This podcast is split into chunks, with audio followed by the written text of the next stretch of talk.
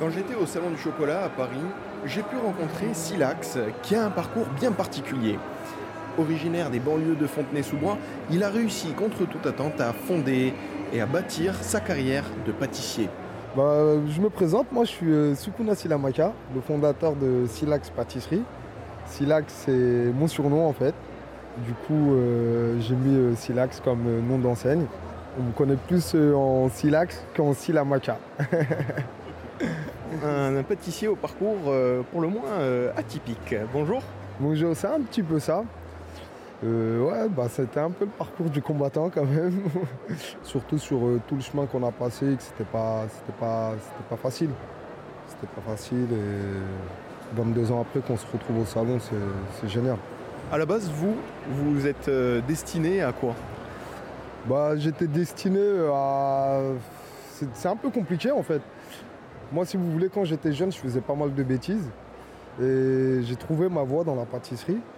Du coup, euh, ça m'a pas mal canalisé.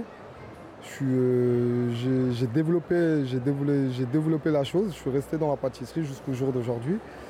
Et bah, on va dire ça m'a sauvé carrément. Parce que euh, je crois sans la pâtisserie, les conneries auront pris le dessus.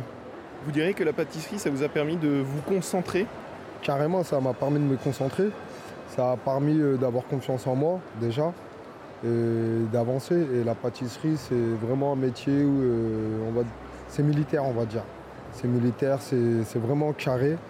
Et du coup, euh, même dans ma vie normale, bah, je suis obligé d'être carré quoi en fait. Vu que la pâtisserie, c'est de l'exigence, on va dire. C'est une science, une science exacte, la pâtisserie. Donc, sans la pâtisserie, euh, je crois que je serais même pas là, ça se trouve. En plus, quand on rajoute le, le goût de l'ordre, euh, de ce qui est carré, comme vous dites, à la gourmandise, parce que la pâtisserie, c'est aussi ça, on trouve une super carrière. C'est ouais, un petit peu ça, je veux dire ça comme ça, un petit peu. Ouais.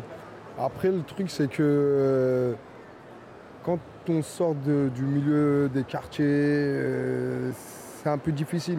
Alors quand on est noir ou arabe, euh, ce que je dis, c'est un peu cliché, mais bon, ça reste la réalité quand même. C'est qu'on doit se battre beaucoup plus qu'en fait. Moi, comme je disais euh, à d'autres médias, euh, des pâtissiers, un grand pâtissier noir reconnu, j'en connais pas. J'en connais pas et c'est dommage parce que il doit en avoir plein. Il doit en avoir plein qui sont pas reconnus mais qui sont très très très très forts et qui sont, euh, bah, qui sont toujours euh, à l'arrière en fait et qu'on met pas on met pas ça en avant je trouve. Et je trouve que c'est dommage. ça. Pourquoi la pâtisserie et pas la cuisine? Bah pourquoi la pâtisserie déjà? La cuisine, j'aime bien la cuisine. Je suis euh, un, fan, un fan de la cuisine. La pâtisserie, j'ai découvert ça euh, en étant beaucoup plus jeune chez ma voisine qui faisait des gâteaux quasiment tous les dimanches. J'allais souvent. Et je l'aidais un petit peu à faire euh, des petits gâteaux et à un moment donné, j'en emmenais chez moi. Et ça m'a ça m'a plu en fait. Ça m'a tout de suite plu.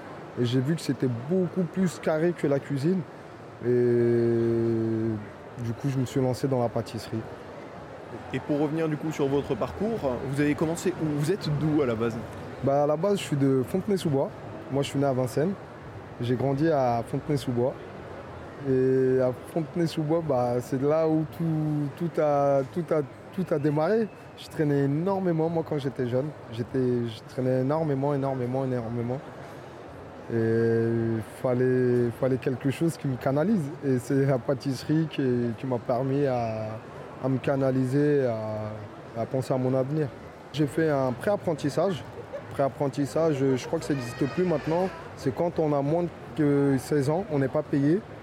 C'est comme si on faisait le CAP normal, mais vu qu'on a moins de 16 ans, on n'est pas payé. J'ai fait ça en un an. Ensuite, j'ai enchaîné sur deux ans d'apprentissage.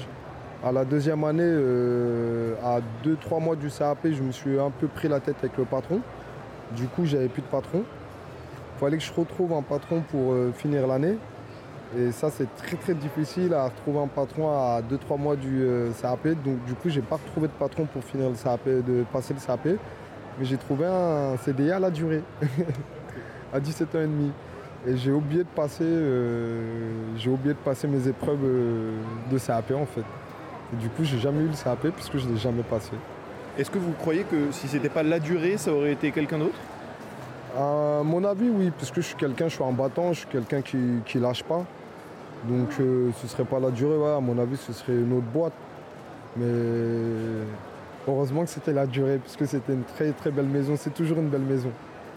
Et donc c'est un peu un mélange de tout en fait, cette carrière, euh, cette carrière du combattant. C'est un mélange euh, de votre déterminisme, de votre volonté et en même temps des personnes qui vous ont fait confiance.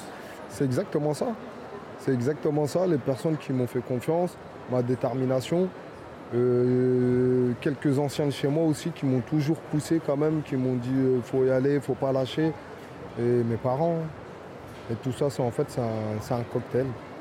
C'est un cocktail qui a fait qu'en 2022, on se retrouve au Salon du Chocolat.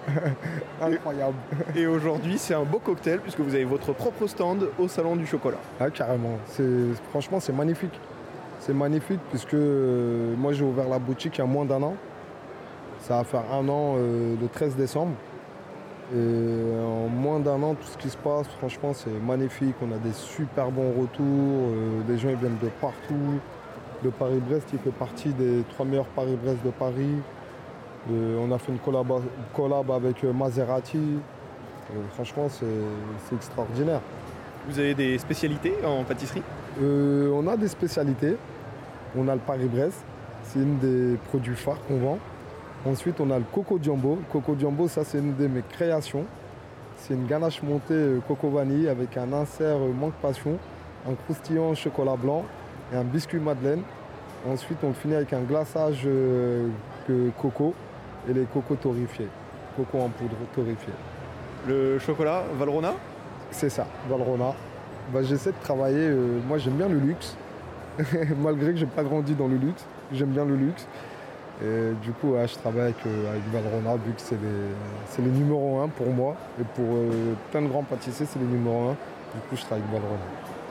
Ok. Et, euh, et si on veut déguster ces pâtisseries, où est-ce qu'on peut aller? À Fontenay-sous-Bois, dans le 94, on n'est pas loin de Vincennes, on n'est pas loin de Nation, puisqu'il y a plein de Parisiens, pour eux, Fontenay-sous-Bois, c'est super loin. Alors non, pas du tout, on est à 10 minutes de Paris, 10 minutes de, de Nation, trois places euh, du Général Leclerc à Fontenay-sous-Bois. Et on, les a, on, on vous attend. Eh bien, je vous invite à déguster ces délicieuses pâtisseries. Merci beaucoup, Silax. De rien, avec plaisir.